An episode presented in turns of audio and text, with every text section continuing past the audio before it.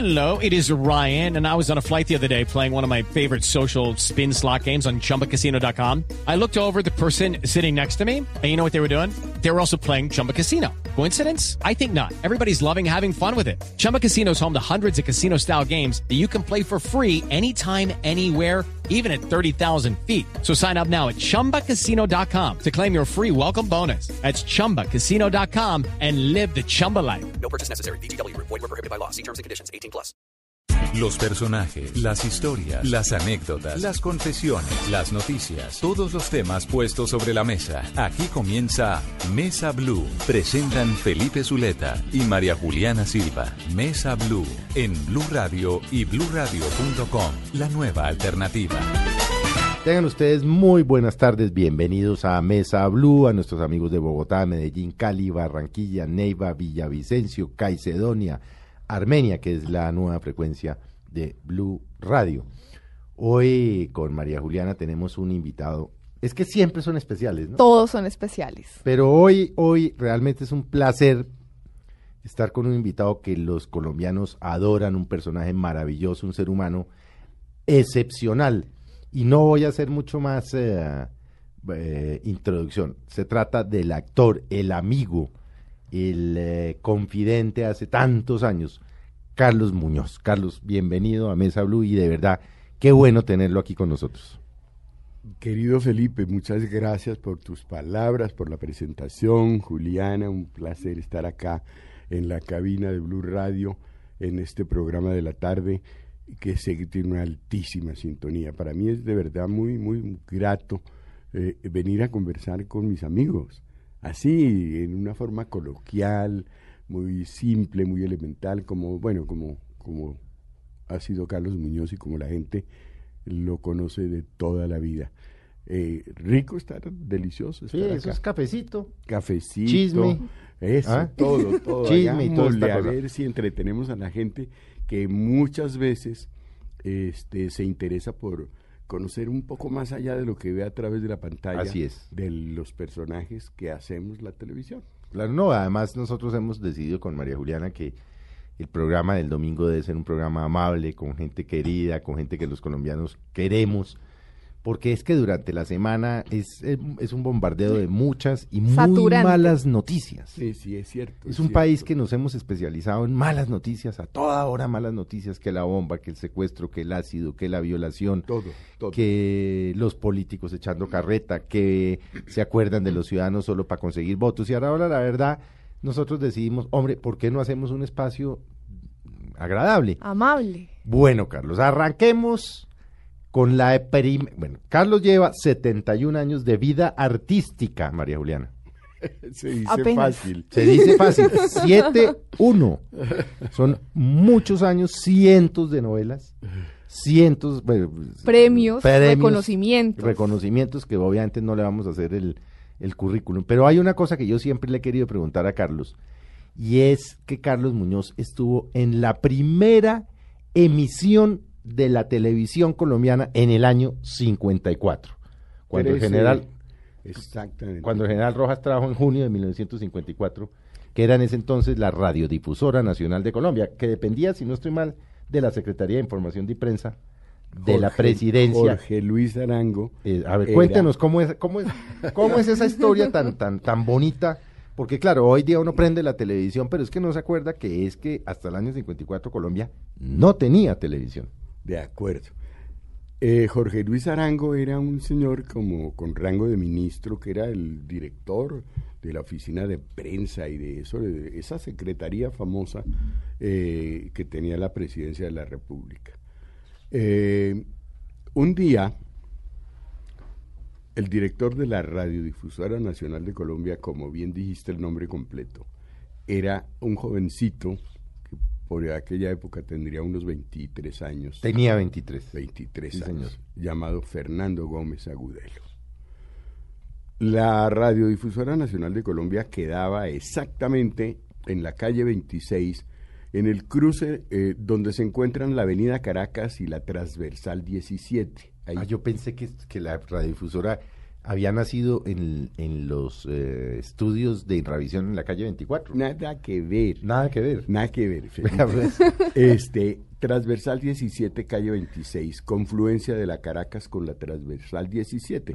Ahí sigue esa y seguirá eternamente. Lo que pasa es que ya el, el edificio de la Radio Nacional ya no existe desde hace muchos años. Era un edificio muy lindo en un, ¿cómo se construía antes? Era un, un lote lleno de jardines y en el centro del lote el, el edificio, no muy grande, de republicano ser, Republicano, sí, claro. Eh, de la Radio Nacional. En el primer piso había estudios, segundo piso había parte administrativa, la discoteca, etcétera.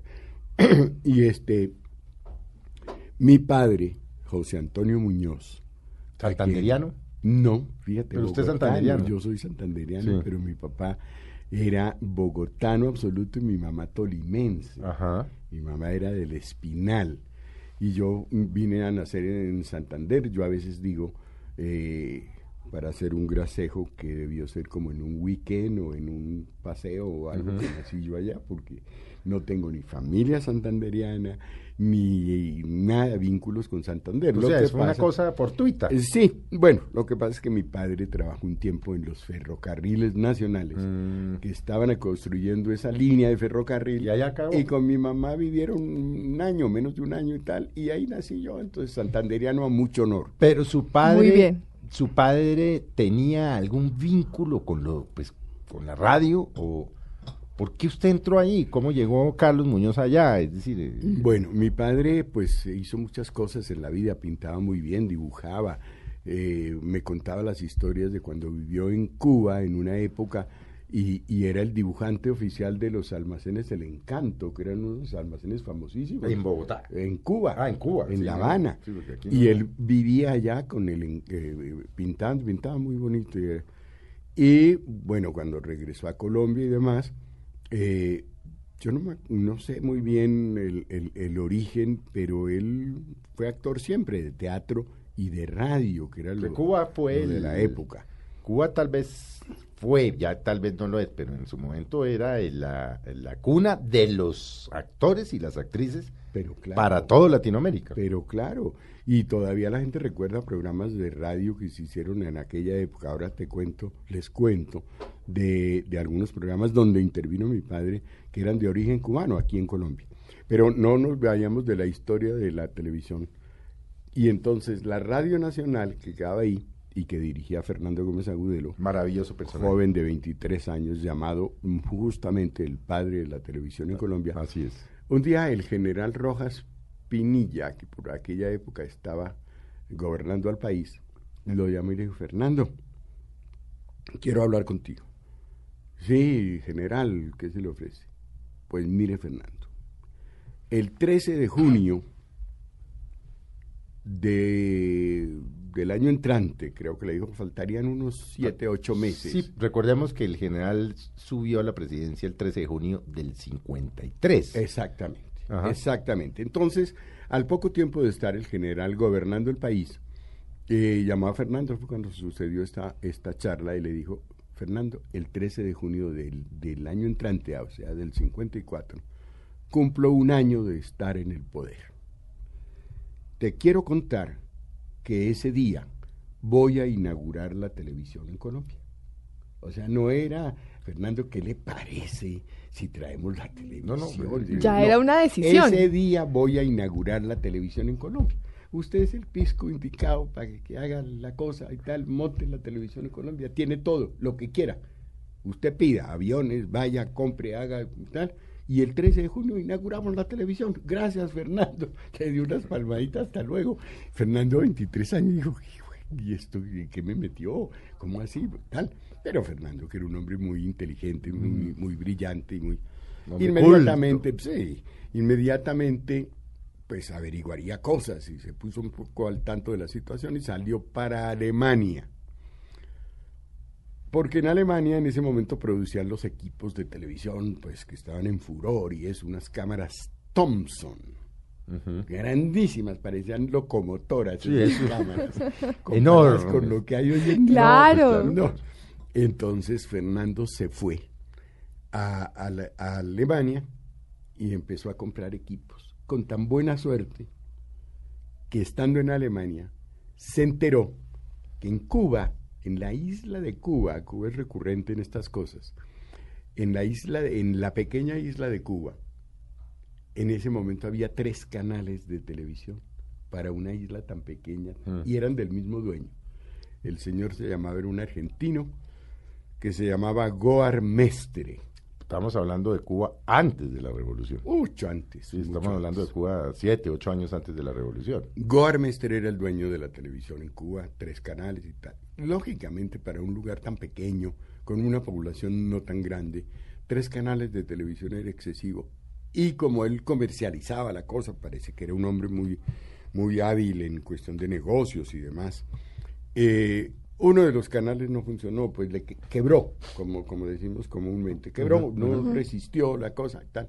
Entonces cerró uno de los tres canales. Fernando en Alemania se enteró de ese tema y con esa velocidad mental que tenía Fernando Gómez Agudelo dijo, aquí está, pero este ni servido en bandeja de plata Claro. se vino a Cuba y contrató a todo los- el personal que había quedado cesante de ese canal.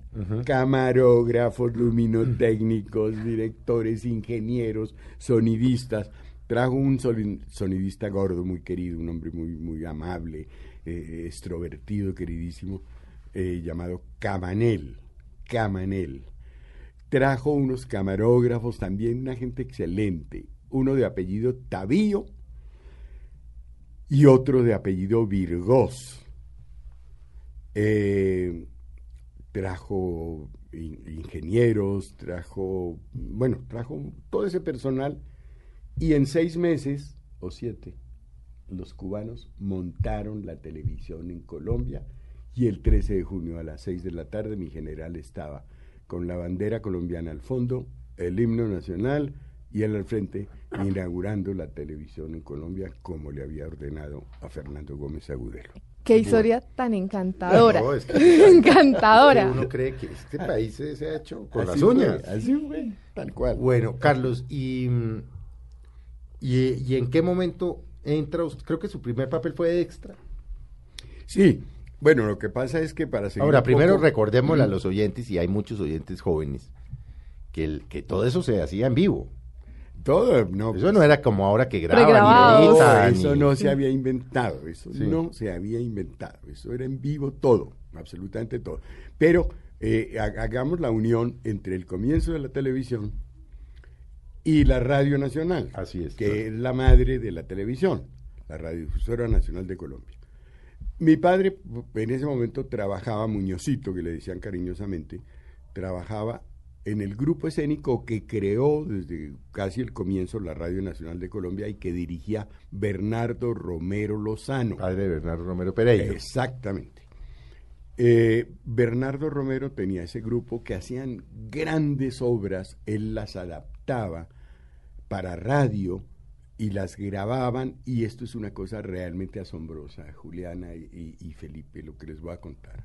Porque cuando yo me pongo a pensar lo que ocurría hace 60 años, la gente dice, pero entonces, ¿qué? ¿El país se paralizó, se estancó? ¿Qué estaríamos haciendo si ese, ese desarrollo de la radio, para, para ponerlo en términos eh, precisos, hubiera continuado? Hoy, 60 años después, ¿qué clase de radio estaríamos haciendo? ¿Y Claro. por qué lo digo? Por Claro. esto.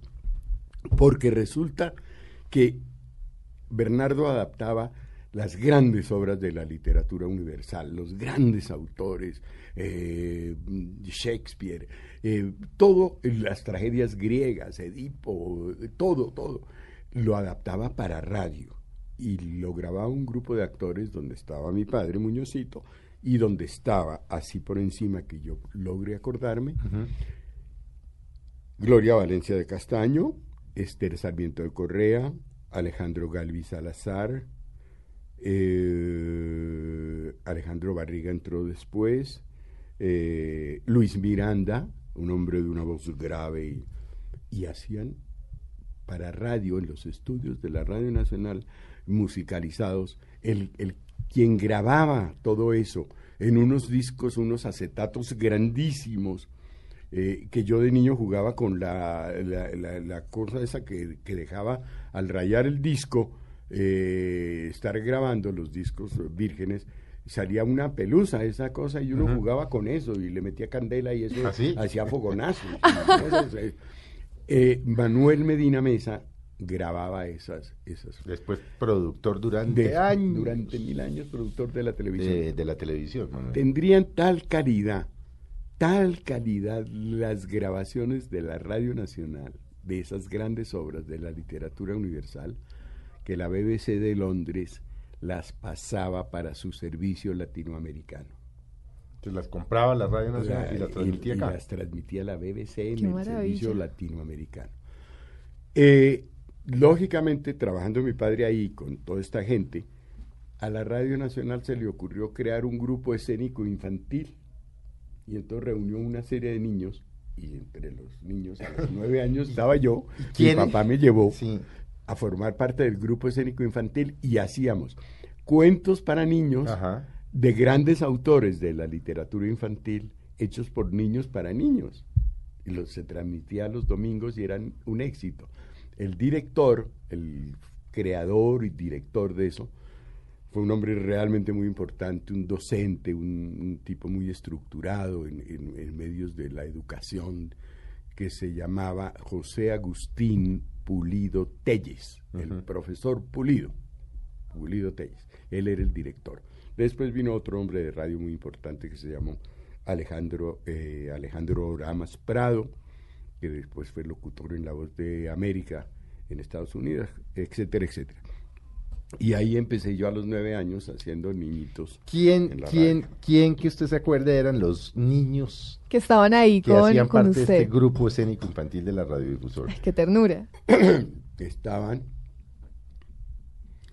eh, Fabio Camero, que es un compañero muy querido, que, que- que- que- una persona que quiero mucho, él fue miembro del grupo escénico infantil. Después entró un hombre que, que llegó a ser director y adaptador y libretista en la televisión. Ya era un poco mayor, no era un niño, que fue Gonzalo Vera Quintana. Estaba, eh, estaba, estaba, estaba eh, una hermana, también un poco después de la creación del grupo infantil, una hermana de Vicky Hernández. No Vicky, sino No, una Vicky, hermana mayor de Vicky. Una hermana supuesto. mayor de Vicky y después Vicky alcanzó a estar en algunas cosas. Eh, estaban unos hermanos, hombre y mujer, que, que luego cantaban y luego eh, que eran los hermanitos Pachón. Todavía está, para fortuna de todos, hace muchos años no lo veo, Manuel Pachón, un actor de la televisión Sí, sí, sí, y eso, mayor, y su hermana, eh, y eran actores del grupo. Eh, había un chico Pablito, no sé qué, había un joven que tuvo un final mm, trágico, digamos, eh, en la adolescencia, porque parece que, que maduró biche, como se dice popularmente, y leía y leía mucho, eh, de apellido Ferreira. Bueno, más o menos era un poco la gente. Yo tengo alguna fotografía de ese grupo escénico infantil donde estamos unos 10 o 12 frente a los micrófonos. Ya, ya más, yo tendría ya más 13 años o eso. Y bueno, ahí, ahí se desarrolló. Entonces, mm, avanzábamos en ese camino de la radio, el grupo de mayores, el grupo de niños, después de adolescentes y tal. Y había un segundo grupo en la Radio Nacional que era como un grupo intermedio, pero ya de actores eh, profesionales, que dirigía un español que llegó a Colombia y vivió muchos años, un tipo estupendo, llamado Enrique de la Hoz. Enrique de la Hoz, él tiene que estar ahí en, en la historia de la radio y la televisión. Y entonces, pues yo crecí, estudiaba simultáneamente en el colegio americano. Mi tutor era el vicerrector del colegio americano, que a su vez era actor del grupo de mayores de la Radio Nacional, Ah, no, pues. llamado Abel Sierra Izquierdo. Y mi papá, pues eran muy amigos, compañeros del grupo. Mi papá le decía, bueno, usted, usted encárguese de Carlos, Car- que sí, allá en el de Carlitos. colegio, de Carlitos, y usted, y era mi tutor, eh, eh, eh, Abel Sierra Izquierdo. Estudiaba y crecía, Y cuando llegó el 13 de junio famoso de la- del 54, pues ¿quiénes iban a, a hacer la televisión? Los que teníamos alguna experiencia en la radio y en el teatro. No, claro. Yo para esa Claro. época ya había hecho varias temporadas en el Teatro de Colón con un entrañable amigo que murió en México hace muchos años llamado Enrique Pontón, Enrique Pontón Rivadeneira. Mm, creamos un grupo que se llamaba Teatro Artistas Unidos. Hicimos unas temporadas en el Teatro Colón, hicimos eh, Castillo en Suecia de François Sagan, hicimos una comedia que se llamaba Cuando el Diablo mete la cola, hicimos una obra que Enrique trajo de Londres eh, y él mismo la tradujo y la, eh, la adaptó para el teatro, que es una cosa realmente revolucionaria, pues no revolucionaria, innovadora total eh, en, en el- la forma de hacer teatro en, en Colombia. La obra se llamaba, pues le pusimos acá, en, eh, la obra se llamaba originalmente The People of Nowhere, como la, como la gente de, De ninguna, parte. Sí. Y aquí en Colombia le pusimos con Enrique gente sin tierra. Y era un campo de concentración. Uy. Era un campo de concentración. Digo innovadora en, el, en, en- en la cotidianidad de lo que se hacía en el teatro en esa época, porque eh, el teatro de Colón, allá el famoso nuestro teatro de Colón en la calle décima, eh, no tenía escenografía, eh, no tenía telón, no tenía nada, era el escenario para la obra, digo, el escenario, los ladrillos del fondo, de los lados, toda esta cuestión. Y la gente llegaba al teatro mm, a comprar las boletas, y se usaba mucho que la gente llegara directamente a comprar Claro, la boleta. La taquilla. la taquilla. Eso no había. No, eh, no era que compra en no sé boleta, dónde, no sé qué, boleta. no sé A domicilio, por Ni ahora por ni internet. por internet, nada de eso, ¿no? La gente llegaba y decía, quiero tres boletas, dos boletas, ocho, tal. Y este, no se podía entrar al Teatro de Colón sin corbata. No se podía. Así fuera domingo. En ninguna, en- era como profanar el templo del teatro. Mm. Entonces, había un portero del Teatro Colón, de esos que duró 40 años o 50, yo no sé, hasta que se murió, como portero del teatro, que alquilaba las corbatas. A quien no llevaba corbata y Se quería le tiene. Se le tiene, aquí está su corbata, escoja el color, le mostraba tres o cuatro. Que le y combine. Tal, le pagaba la cosa, al final se quitaba la corbata, el señor, a la salida y le... Era el- Era sí, maravilloso. Otro, otro, otra- otro, otro mundo, otra cosa. Bueno, entonces, para esta obra concreta, Gente sin Tierra, eh, Enrique, que la dirigió, yo era el protagonista y él fue el director, creó el clima de un campo de concentración en todo el teatro. Ujú. La gente llegaba al lobby del teatro y empezaba a oír por parlantes que estaban puestos por todos lados, en cinco idiomas, los avisos de un campo de concentración. Uy, uy, uy. Tal cual, en alemán, en inglés, en ruso, en francés, en eh, todos los idiomas, los, los avisos repetitivos de un campo de concentración. Y nosotros los actores, habitantes de un campo de concentración, podrán imaginarse cómo estábamos vestidos y cómo éramos de... Estábamos en el lobby del teatro entre la gente. La gente llegaba y era inusual encontrar una gente como desagradable Mm. en el lobby mezclada con gente que iba muy bien, eh, muy elegante para el teatro. Ustedes sin todo. corbata. Y nosotros No, no, pues, con nosotros- los, eh, Claro. Sí. con los Con lo- el uniformes de atuendo, con el atuendo, claro. Atuendos de campo de concentración, pero como sucios, como Raídos, claro. desgreñados, como tal, y la gente nos miraba y nos sacaba el cuerpo y tal, y nosotros deambulábamos por ahí y tal, y eso. Cuando ya la gente estaba adentro de la sala y empezaba la obra, nosotros entrábamos por todos los pasillos del teatro por todas partes, subíamos al escenario, bajábamos por escaleras y tal, y en la platea y en el escenario se desarrollaba la obra, que fue un éxito muy grande. Bueno, eh, esta fue una más de las que hicimos en varias temporadas. Eh, hicimos, sí, varias obras. Y, y, lógicamente, cuando llegó ese 13 de junio, ¿quiénes iban a hacer la televisión? Pues los que Pues los teníamos que alguna tenían experiencia en teatro y en radio. Y, ¿Cuál? ¿Y cómo era y cómo era esa programación, esa programación inicial que presentaban, que, que, que montaron ustedes para que la gente viera? El primer día, ese 13 de junio del 54, yo no actué. ¿Qué pasó después de la locución del general Rojas? empezó la programación. ¿Y ¿Y qué qué era? era? Como dos horas, O sea, esto era de 6 a 9. más o menos, Sí. más o menos de 6 a 8, 9, los primeros días. Los tolimenses, Emeterio y Felipe. claro. Emeterio y Felipe, Claro. los tolimenses, con sus grasejos, sus chistes, sus canciones, sus guitarras. Eh, un violinista eximio nuestro, maravilloso, que me enteré hace poco que vive en Ibagué por, por cuestiones de salud, por el clima y todo. eh, un concertino, ha sido de la Sinfónica, ha tocado en grandes orquestas y eso, llamado, tú Felipe lo conoces con seguridad, Frank Preuss. Sí, claro. Fue director de la Orquesta Sinfónica Frank Preuss. durante muchos años, sí. Este, mm, entonces eran los tolimenses, Fran Preuss, eh, y se hizo una pequeña comedia, no, no, no, drama o comedia, no sé, que, que protagonizaba Bernardo Romero Pereiro cuando era un niño, era un niñito de ocho años o algo, que la escribió junto con Bernardo Romero, su padre Lozano. llamada El Niño del Pantano. Y se presentó eso. Eh, más o menos esa fue la programación básica. Vamos a hacer eh, un breve corte, María Juliana, Carlos.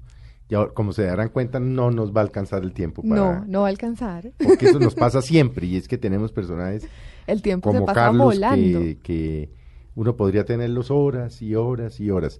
Pero hacemos un breve corte y ya volvemos con ustedes en Mesa Blue. Ya regresamos con Carlos Muñoz en Mesa Blue.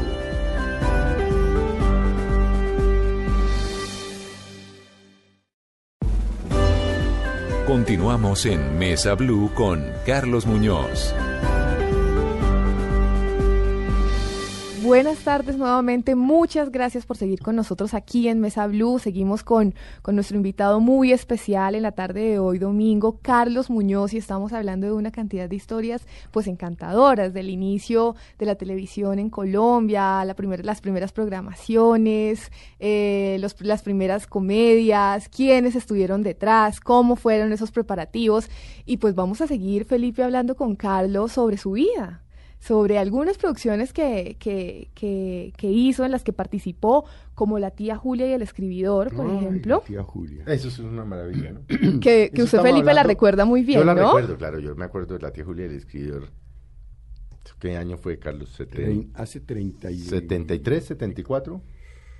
Puede ser, por ahí, puede ser. Tal vez es una de las grandes, de las primeras grandes novelas que se hicieron de, de Mario Vargas Llosa. No tengo recuerdo que se haya o- hecho otra. Cuéntenos de la tía Julia del escritor, su papel. A ver, eh, Felipe, esa fue una época muy linda de la televisión, donde ah, a Bernardo Romero Pereiro, a David Stivel, que fue un director argentino muy importante que vivió en Colombia y murió acá, casado con María Cecilia Botero y eso, y Fernando Gómez Agudelo en RTI, se les ocurrió llevar a la pantalla obras de grandes autores latinoamericanos en formato de telenovela, En que es lo formato telenovela, insólito. que era insólito, sí. Insólito, porque bueno, presentar las obras eh, en adaptación especial y tal, perfecto. Pero en formato de novela, capítulos de media hora, dejando un pico elevado al final para que la gente la siga viendo al día siguiente, eso no se había dado.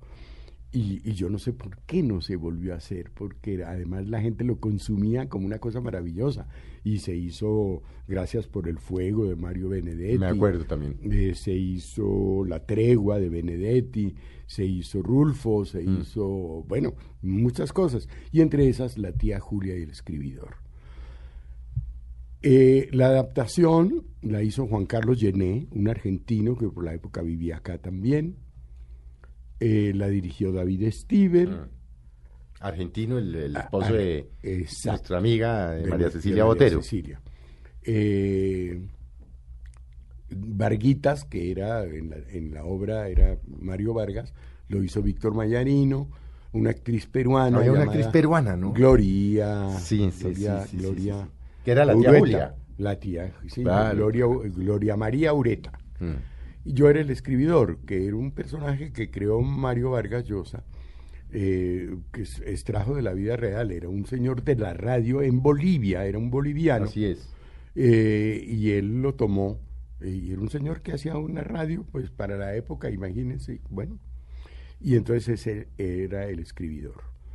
Eh, Mario vino un par de veces a Colombia, tuvimos muchas conversaciones y, y poniéndonos de acuerdo en cómo debía enfrentar al el personaje y reuniones con Steve, que eran amigos y demás. Y entonces un día a mí se me ocurrió una cosa y le dije a Steve, oye David, ¿por qué no le damos a Pedro Camacho, el escribidor de la tía Julia, un tonito medio andino? Era boliviano, no lo vamos a hacer ni pastuso ni, ni eso, pero darle un pequeño tono que, que, que tenga un aroma de los Andes y que lo diferencie un poco. A David Steven le encantó la idea. Y cuando se la comentó a Mario, Ma- a Mario se le pararon los pelos.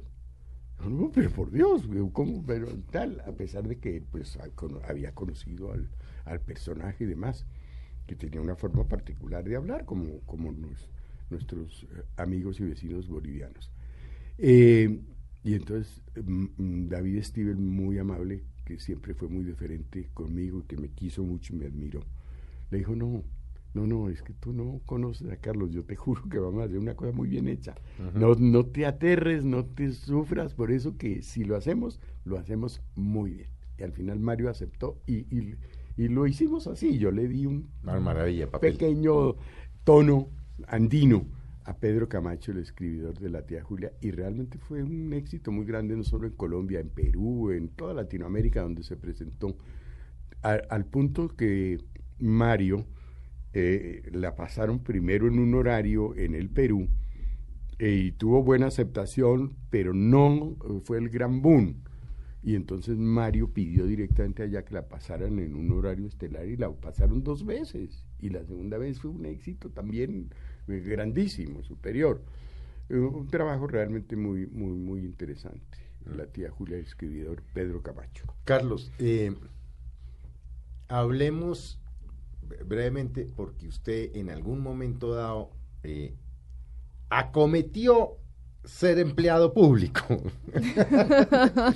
No, miembro de la Comisión Nacional de Televisión, obviamente un hombre pues ejemplar, estabas en representación de los actores allí en esta comisión. ¿Cómo fue esa experiencia? Porque es que un señor que viene del teatro, de la televisión, de la radio, que de repente lo sienten en una junta directiva, le pasen unos balances, unos acuerdos, unas leyes, unos actos administrativos.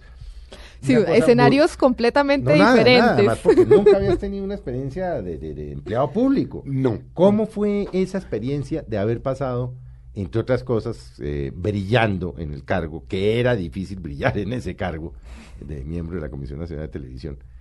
¿Cómo fue esa experiencia burocrática? La experiencia para mí personalmente fue maravillosa, pero eso tiene un antecedente.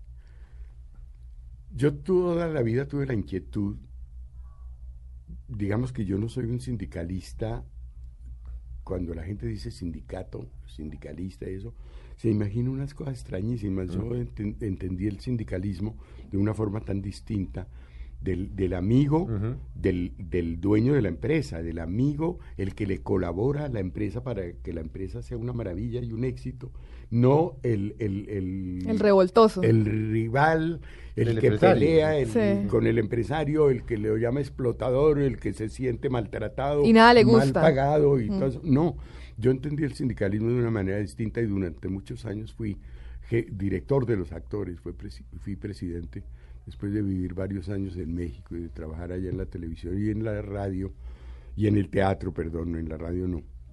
Eh, cuando llegué me nombraron director de los actores. Y entonces luché mucho en aquella época por la reivindicación del gremio y se consiguieron cosas eh, que después se volvieron a perder, beneficios, eh, regalías, prestaciones y cosas para el medio artístico. Después eso se, se perdió y bueno, hoy en día los contratos se hacen de una manera diferente, etcétera. Entonces, la inquietud mía fue esa. A mí me cabe, por ejemplo, Felipe, la satisfacción de haber sacado a los actores de un lugar muy famoso que había en Bogotá en la calle 67 que se llamaba el Campo Villamil. Ajá. Era un campo de tejo. Era el campo de Tejo, claro. Donde se hacían las grandes manifestaciones. Yo creo que Jorge Eliezer Gaitán y los políticos llenaban ese lugar y hacían las grandes cosas. Y entonces cuando venía una delegación de actores mexicanos, Elvira Quintana y yo no sé Tocaba quién, eso, allá. este, los llevaban al campo Villamil y les daban morcillas y cosas que yo adoro la comida típica nuestra, Creo que pero había me, huesos de me marrano. fascina. Pero de pronto eso enfermaba a alguna actriz delicada que venía de fuera y entonces entonces yo dije, no, pues los actores nos tenemos que parecer más a los actores del mundo. Esta vaina no puede seguir así. Y me cabe como la satisfacción de haber sacado a mis colegas actores del campo Villamil a- a- al Hotel Tequendama de Smoking. Ajá, Es una cosa más acorde con la profesión que desempeñamos. Somos actores, somos artistas, vamos a parecernos a los artistas del mundo. Luché mucho y trabajé mucho con ese tema del sindicalismo por la creación de, la, de una verdadera industria del cine. Eché discursos en el Congreso, hice cosas luchando una ley de protección al cine, de fomento a la industria, etcétera. Todo eso desembocó en que tiempo después llegué a ser senador de la República. Ah, sí, ese señor. fue el antecedente antes Claro, de ser miembro se de la Comisión de Se, me había olvidado que usted también acometió Senado. Acometí Senado. sí, claro. Perdón. Entonces, eso sí fue una cosa fortuita, casual. Un señor que el país conoce, que ha ocupado cargos muy importantes, llamado José Blackburn. No era amigo mío. No, liberalismo, ¿no? Y un día, sí, claro, al lado Galán. de Carlos Galán. Claro. Un día me llamó por teléfono y me dijo, mire Carlos, no nos conocemos personalmente, pero yo lo admiro mucho y tal, y yo quisiera invitarlo a cenar porque quiero hablar con usted. Bueno, José, muy bien. Nos fuimos a un restaurante que todos quisimos mucho y seguimos queriendo, yo creo, y que tú debiste conocer desde hace mucho tiempo. Que sin que esto sea cuña, porque no tiene No, no, además aquí se puede hacer. Sí, cuña. acá no tenemos se restricción. llama el Pícoro Café. Pero ahí la 97 con 95 Claro. con carrera 15 que tiene Todos los 40 años años. del mundo. 40 años tiene. que además Sí. Sabina, la dueña, y el una vieja esposo, maravillosa. maravillosa, fueron los, los grandes chefs del Hotel Continental en Bogotá. Ellos Así es. vinieron al Hotel Continental Así y es, tenían la mejor cocina de Bogotá. Sí. Después fue que pusieron su restaurante y demás. Entonces me dijo José, no, vamos a cenar al Piccolo, listo, vamos. na. Hablamos muchas horas y me dijo, es que lo he llamado porque le quiero proponer, me voy a lanzar al Senado y quiero llevarlo en mi lista, quiero que me acompañe. Le dije, José, te agradezco el ofrecimiento, pero no puedo. ¿Cómo así que no puedes? No, no me digas eso, no, no- no puedo. ¿Cómo? ¿Pero por qué? Porque me acabo de comprometer con una señora que yo admiro y quiero mucho, llamada Mabel García. La, en que la fue entonces dire- presidente de Caracol de Televisión. Caracol Televisión, Sí. para protagonizarle una telenovela. Y entonces yo ya no, ya le dije a Mabel, ya le di mi palabra, yo no puedo decirle que no, porque ahora pues no, Carlos, que mira, que no sé qué. Le dimos muchas vueltas durante mucho rato al tema, hasta que llegamos a una cosa y le dije, mire, José, a mí me interesa. Perdón, me interesa porque un actor, cualquier experiencia que viva, es, es- somos como esponjas. Claro, claro. Vivencias que nos sirven más adelante para desarrollar personajes y hacer cosas. Y me, me- me parece apasionante hacer política, ir a la plaza pública y echar discursos desde el balcón y toda esta cuestión y convencer a la gente. Eso me llama la atención, pero no, no puedo. Te propongo una cosa, que llévame en un renglón donde donde no yo- exista la más remota posibilidad de que, salga. salga. No, pero no de tercero. Le dije, no, hermano, de pronto a usted le va bien y, y, y saca tres. Y yo me enredo. y yo me enredo. Y le, le ahí. mal a Mabel. No, no, no, de cuarto. Le dije, mire, para curarnos de salud voy a ir de quinto renglón. que no existía la menor No, posibilidad de que pero no Bradbury sacara cinco existía senadores. Nada. Y entonces llegamos a ese acuerdo y le dije, y me voy con usted a hacer política y le hago campaña y tal, y la hicimos. Recorrimos Boyacá en carro de pueblo en pueblo, llegamos a desayunar a las cinco y media de la mañana Sí, a, a la plaza de mercado y me decía, no coma demasiado porque tenemos otro desayuno eh, en la casa de doña fulana, que es la del pueblo, no sé qué, desayunaban dos, tres veces, le daban a uno eh, como un almuerzo a, a las 5 de la mañana, con, con sopa, con Sí, caldos sí, sí, y con carnes y cosas. No, bueno. una experiencia increíble en, Antioquia.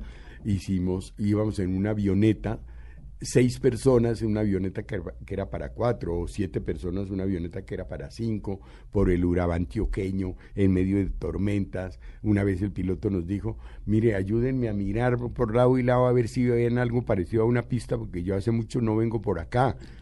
Ay, Dios mío. Apartado y tal. Y según el tiempo que, que el retraso o el tiempo que iba, José decía, bueno, aquí no habla sino fulano, que es candidato a la alcaldía, eh, Carlos, y hablo yo, y tal. Y los otros se quedaban. Entonces, mm, echábamos discurso. Yo tenía la ventaja sobre ellos que a mí la gente me conocía. Claro. yo me asomaba al balcón cuando me anunciaba y toda la gente, pero además estaba la guerrilla y estaba todo, o sea, en el Urabá antioqueño. país real. Sí, caliente la cosa. El país real. la mm. cosa no era.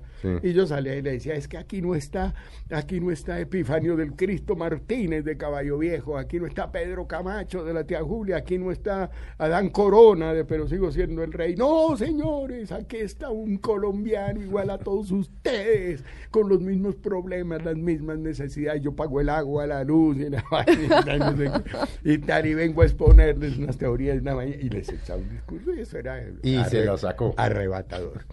Entonces hicimos la campaña, fui a Nariño, hice campaña por todas las... Bueno, vinieron las elecciones, nos, lógicamente no salí, salió José Blanco. Eh, y tal, pasaron tres años. Y un día me llama José y me dice, prepárate porque vas a ser senador de la República. Y ay, José, no me tome el pelo. No, no, no, no, te, vas a ser. Y dije, José debe ser como por congraciarse conmigo, como por... Y me volvió a llamar después y tal, y me dijo, bueno, ya la semana entrante vas a, posesionarte. dije, José, pero no, no, alista a tu mujer y a Manuela y a tal, y a la familia y a las personas que quieres invitar, te vas a posesionar. dije, José, pero si hay... No, no, tranquilo, tú tranquilo salón elíptico. ¿Y qué logró José? ¿Y qué pasó con los otros de tres que estaban por delante? Les voy a contar brevemente, ojalá nos alcance el tiempo, porque eso era como un sainete. Un, escúchenme bien, escúchenme bien, sainete. Salón elíptico, corbata, elegancia, las señoras, todo el mundo y tal. Se abre la sesión. Hay una carta de renuncia de un honorable senador. Sírvase leer la carta, señor secretario, por medio de la cual presento renuncia a mi curul como senador de la República, no sé qué, firmado José Brano. En discusión la carta del honorable senador va a cerrarse, queda cerrada. aprueban la salida del senador, aprobada, at least. Sírvase pasar el primer renglón a tomar posesión del cargo y tal. Hay una carta, señor presidente. Sírvase leer la carta, señor secretario, por la cual no acepto la postulación al segundo renglón de tal. Sírvase pasar el tercer renglón a tomar posesión del cargo. Hay una carta, señor presidente. Sírvase leer la carta. Pues díganme si no era un sainete. Sí, sí, sí. Pero qué maravilla. ahí ya no hay carta. Pero la, la realidad absoluta. ¿Qué pasó? Los que me antecedían habían acordado junto con José que no les interesaba estar por muy poco tiempo en la cosa, porque eran políticos de carrera y tal, y que querían cederme el honor a mí, como un homenaje al arte, a la cultura y a Carlos Muñoz, para que yo fuera el senador de la República. ¿Y eso fue un año? Un poco menos de un año. Sirva era la, el último año del gobierno del doctor Gaviria. Sí. Este, y entonces Sirva se pasa al quinto renglón y ya pasa Carlos Muñoz. Sí, sí, sí. Y se posiciona. Juro, me posiciono senador de la República. Ah, carajo. me acuerdo, me acuerdo mucho que ese día fue memorable. La primera persona después de que me posesioné que pidió la palabra fue Regina Once. Mamá Regina. Mamá Regina.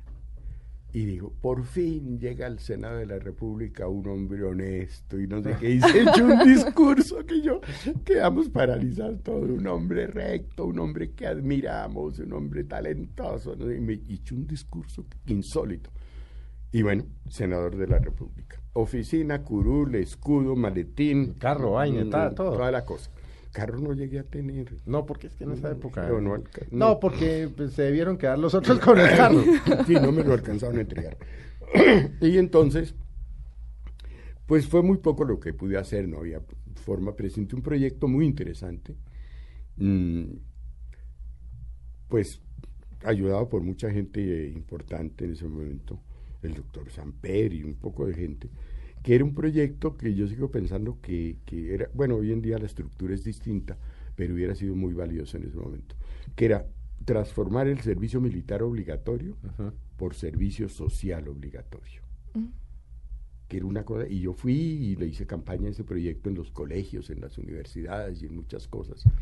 Eh, diciendo, no es justo que una madre que manda, que le llevan su hijo a, a pelear, lo manden a tal y se lo devuelvan en una bandera doblada con una medalla, y este es su hijo.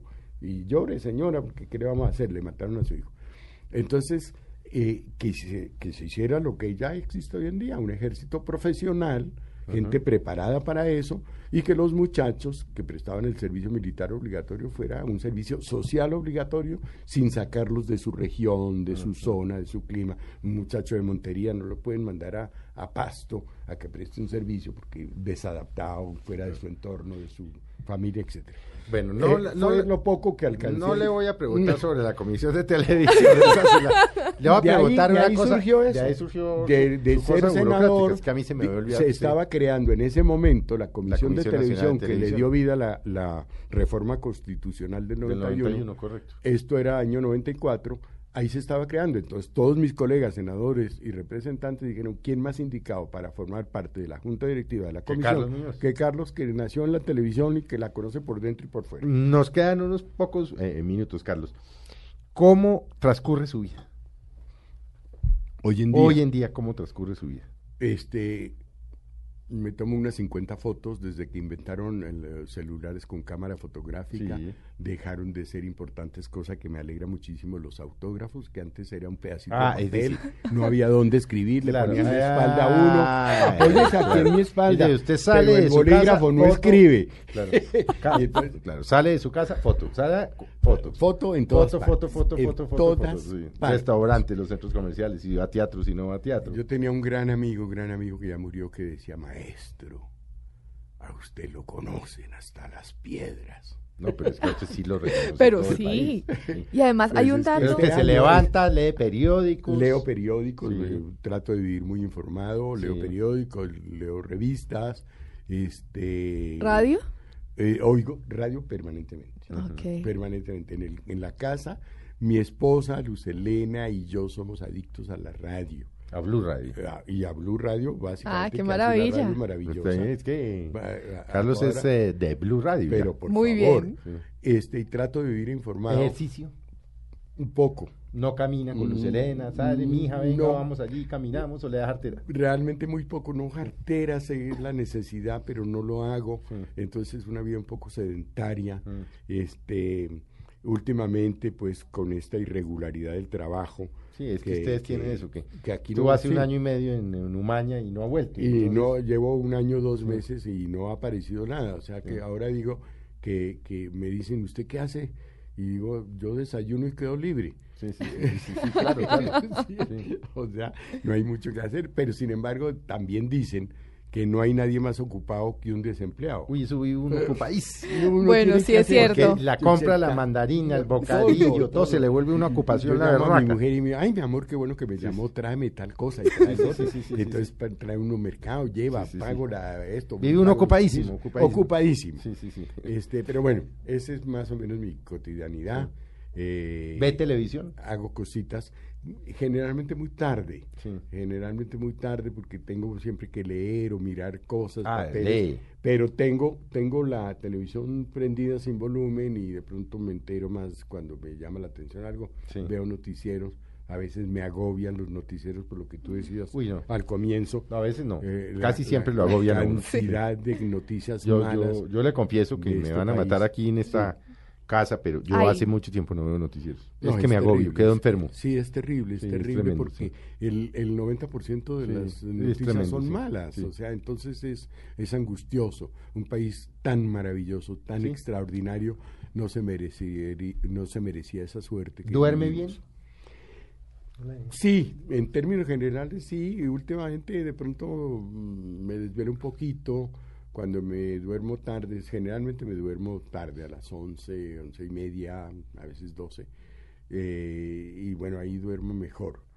Eh, pero no, es una vida como normal, con mi esposa, mi hija Manuela ya se acaba de casar y ya eh, está, está, ya hizo rancho aparte, como Bueno, se dice. maravilloso, una hija que nos ha dado una cantidad de satisfacciones infinitas, que se desempeña en sus obligaciones en su trabajo, pero con lujo de, de competencia, ¿no? y eso que le da a los papás una satisfacción infinita. Eh, también que una familia normal. Y comida, de ve- comida, traguito de vez en cuando. ¿Se bueno, echa sus lamparazos o no? Sí, voy a Como dice la- Felipe, las chichas. hacerle- ¿Se le, echa voy sus a, chichitas o no? le voy a dar la chiva a Blue Radio. A a ver, hoy domingo en la tarde. Y a todos los miles de oyentes de Blue Radio, muchos saben, porque lo he repetido algunas veces. Para los que no lo saben, Carlos Muñoz, el actor que conoce a la gente, no se ha tomado un trago nunca en la vida, ¿Cómo? ¿ni uno? desde que nació. ¿Por qué? No me pregunten porque no sé. A mí la gente me dice, y es que no le gusta el trago, y yo, ¿quién sabe? Porque como Porque no, como No- no tomado, sabes- ¿cómo voy a no, no sé si me gusta. Yo me tomo una copa de vino con la comida, no permanentemente, pero con alguna frecuencia. Y en un cóctel, eh, ahora ya no, porque ya no se puede tomar ni una copa de vino si estoy manejando. Sí. Claro. Entonces, pero es lo máximo. De resto yo no sé a qué sabe nada de nada. Es decir, usted Ay, no se ha ¿qué tomado tal? un whisky, un No, no, no. una ginebra. No, no, no, no. un no, ron. no Una cerveza. no, ¿Por qué no? No, nunca. ¿Y por qué? No sé. No, no, no Increíble. critico a quien se toma un trago, no critico sí. nada. No, no, no. Este, pero no, no me llamó la atención. o- o no. Mi papá nunca tomó trago, pero tampoco creo que sea heredado. Eso puede ser parte Porque- de su, de su buena salud. Puede Sí, ser, claro. Puede ser, yo creo que sí, porque lleva una vida más o menos sana. mm, Estoy aterrado. Voy a, voy a hacer una, una confidencia. Lástima, como dicen que, que aquí no hay una cámara. María Juliana, ¿usted le ha visto las manos a Carlos Muñoz? Qué Tiene maravilla. manos de muchacho de 20 Sí. años. No tiene la una, piel, mi mujer no tiene la- una peca. Bueno, no, no, no, mi mujer, no tiene, pero... mi mujer me dice, usted que por la noche se entra al baño y se unta. A escondidas. Oiga, pero no tiene... Una increíble, maravilla. Yo no veía una, y no voy a decir la de Carlos, pero ustedes la pueden calcular si nos contó que lleva 71, Sí, 71 años. de vida profesional. No tiene una peca. nada, pero nada. Sí, exacto. mancha, nada. Y eso, ¿y Una maravilla. Nada. ¿Cuál es el secreto? ¿Cuál, cuál No, es el no sec- tengo, Es increíble. No tengo secretos, mi vida es transparente. Un libro abierto. Un libro abierto. Ah, no, qué maravilla. Ay, Dios mío, Ay, qué Carlos. linda, qué linda charla. Pues se nos acaba el tiempo. Estas Ay, son qué las, estos son los lástima. programas que uno quisiera que fueran de dos horas, ¿no? Sí, O de, tres. acuerdo. Pero bueno, Carlos, de verdad, maravilloso tenerlo aquí. No, sí, Un encanto. Estábamos que lo perseguíamos Sí. desde noviembre, Sí. pero Y vino- lo vino- logramos, lo Vino logramos. Navidad Sí. y el matrimonio de Manuela y tal, pero bueno, finalmente Tengo- logramos tenerlo. Y esta es su casa, ¿no? Yo sé, Carlos. Felipe y Juliana, muchas gracias. Tengo, ¿sabe a qué se debe también un poco mi, mi estado de salud y todo lo demás? A la familia que tengo. Felicidad. A la familia que tengo. Una que magnífica esposa, su tranquilidad. china. Sí, es que- Mi esposa, que es una maravilla, llevamos 31 años de casados. Imagínese. Tenemos un hogar hermoso, una hija que es Manuela, exitosísima, seria, cumplida, maravillosa. Este, y tengo, no, es que mi familia es más grande. Tengo dos hijastros del primer matrimonio de mi esposa, También maravilloso. Juan Diego y Valentina, quienes adoro con el alma, ya están grandes.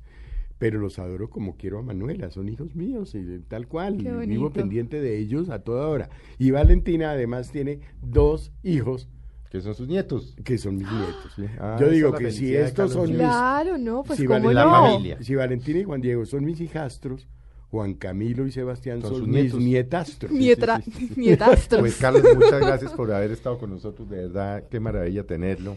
muy el amigo, bonito, el actor, muy bonito el este espacio. ejemplar eh, y el ciudadano a seguir. Y bueno, María Juliana, nos vamos. Felipe, gracias. A todos ustedes les agradecemos. Carlos, muchas gracias nuevamente. No, Felipe, un placer grande a ti y a Juliana el haberme permitido estar con los miles de oyentes de este programa en la tarde del domingo. Y ojalá hayan pasado un rato más o menos. No, No, no, seguramente, no lo dudo. A nuestros oyentes de Mesa Blue los esperamos dentro de ocho días. Los dejamos ahora con deportes y con fútbol. Tengan ustedes muy buenas tardes.